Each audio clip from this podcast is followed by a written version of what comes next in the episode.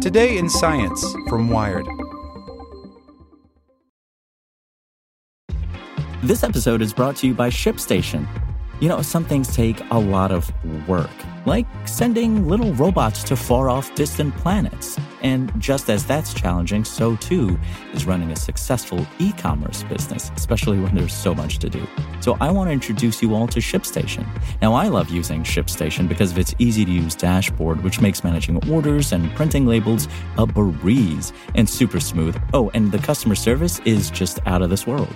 It's exactly what you need to help grow your business. Sign up for your free 60-day trial at shipstation.com slash tech news. That's shipstation.com slash tech news. Want to learn how you can make smarter decisions with your money? Well, I've got the podcast for you. I'm Sean Pyles, and I host NerdWallet's Smart Money Podcast. Our show features our team of nerds, personal finance experts in credit cards, banking, investing, and more. And they'll help you make the most of your money while cutting through the clutter and misinformation in today's world of personal finance. You'll get clarity on strategies to help you build your wealth, invest wisely, shop for financial products, and plan for major life events. Listen to NerdWallet's Smart Money Podcast wherever you get your podcasts. Today in Science from Wired. This year's extreme weather is just getting started. Climate change and natural variability are making 2022 a year of big weather events. So get ready for more heat waves, droughts, and hurricanes by Chris Baraniuk. For a second or two, it teeters on the raging torrent's edge, and then the house, the entire building, pivots and slides into the river. Whoa, gasp witnesses, filming the moment as they watch the structure tumble and then float away. A devastating flood has just ripped through Yellowstone National Park in the western United States. There's some pretty extraordinary stuff happening, stuff that's not common at all, says Paul Pastelok, lead long range forecaster at AccuWeather, as he lists this and other examples of extreme weather events cropping up in the U.S. this year. Already, 2022 has brought powerful floods, terrifying wildfires, and unusually early heat waves globally, notably those in India and Pakistan, Europe, the US, and parts of East Asia. Freak hailstorms have battered Germany and Mexico City, and U.S. forecasters expect an above normal hurricane season. Meteorologists say that many of these events are part of a troubling trend. While 2022 is not yet the worst year on record for extreme weather, we are currently witnessing the impact of climate change and the cascading effect of one problematic weather condition influencing another. Take the Yellowstone flood as an example, says Pastelok. While still the subject of meteorological investigation, there are signs that it was caused in part by a long winter that extended into the spring, packing the mountains with snow and ice, and then an unusual sudden warm surge in May. The first melt filled the rivers, and then the second warm phase in early June here just knocked it out of their banks, he explains. Pastelok also highlights the three derechos, large, long lasting thunderstorms that move in a relatively straight line that have hit the U.S. so far this year. Weirdly, two of them have moved in a southwest to northeast direction, which is very unusual, he says.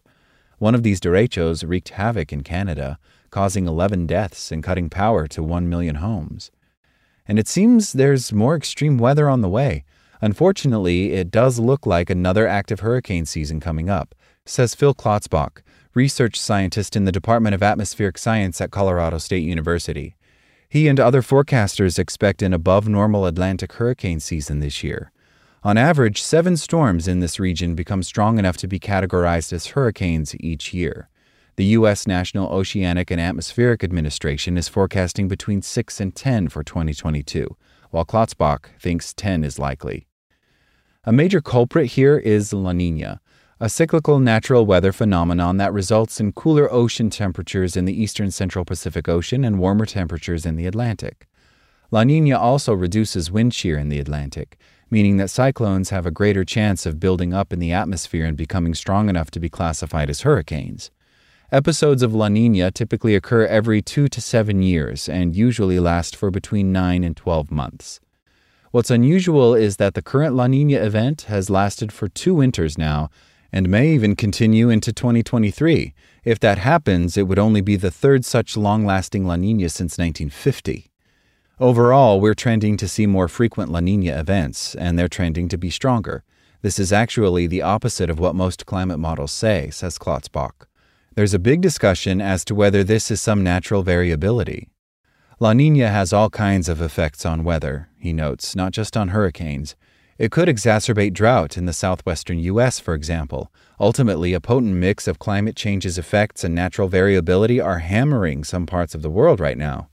If a large number of hurricanes do show up in the Atlantic this year, no one knows how likely they are to actually make landfall, says Pastelok. But he adds that he hopes people are prepared for the worst, just in case. With these rising sea levels, I just think the surge is going to be insane if one of these systems comes up the East Coast. However, the deadliest weather events in many parts of the world, including the U.S., are heat waves, says Friederike Otto, senior lecturer in climate science at Imperial College London's Grantham Institute for Climate Change and the Environment.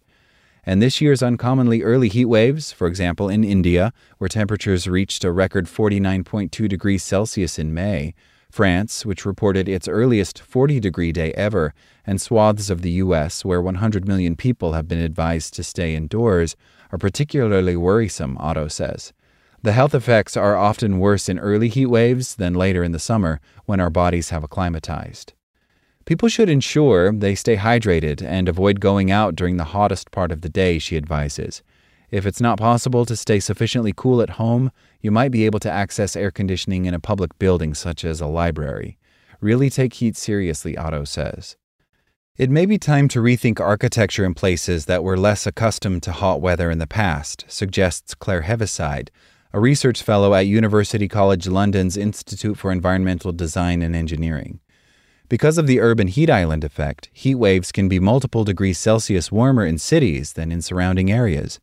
Heaviside says this is sometimes exacerbated by air conditioning systems, which throw heat out into the atmosphere while keeping interior spaces cool. There are alternative ways of lowering temperatures inside buildings, she says. You can replace the roof with a more reflective roof, and it will reduce the local urban heat island temperature.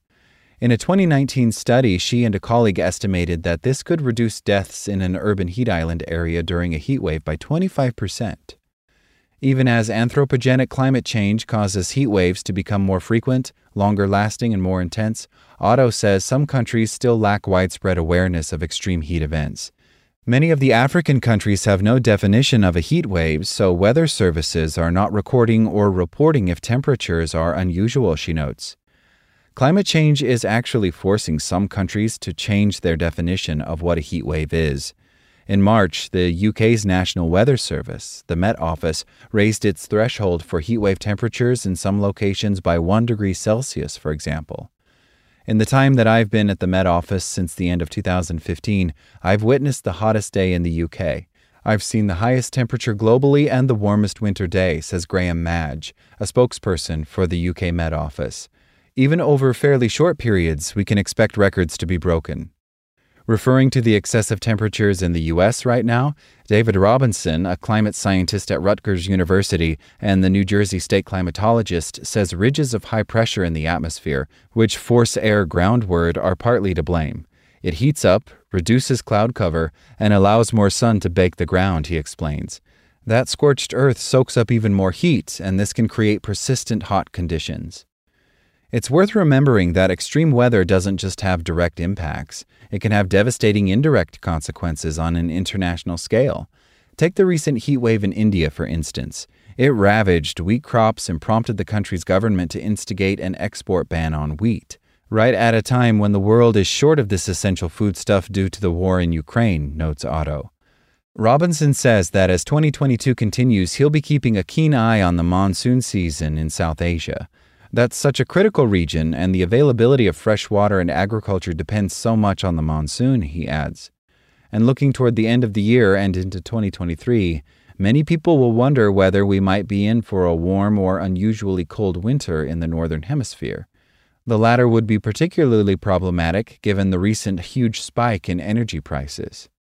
But it is still too early to forecast this, says Liz Bentley, chief executive of the Royal Meteorological Society, However, referring to the UK, she adds, We are expecting our winters to become milder and wetter.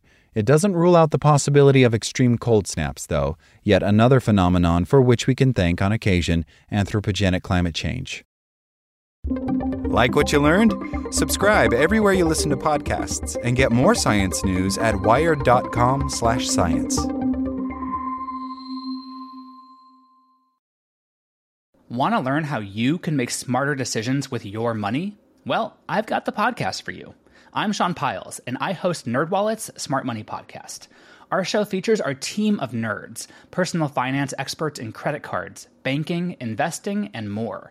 And they'll help you make the most of your money while cutting through the clutter and misinformation in today's world of personal finance. You'll get clarity on strategies to help you build your wealth, invest wisely, shop for financial products, and plan for major life events. Listen to NerdWallet's Smart Money Podcast wherever you get your podcasts.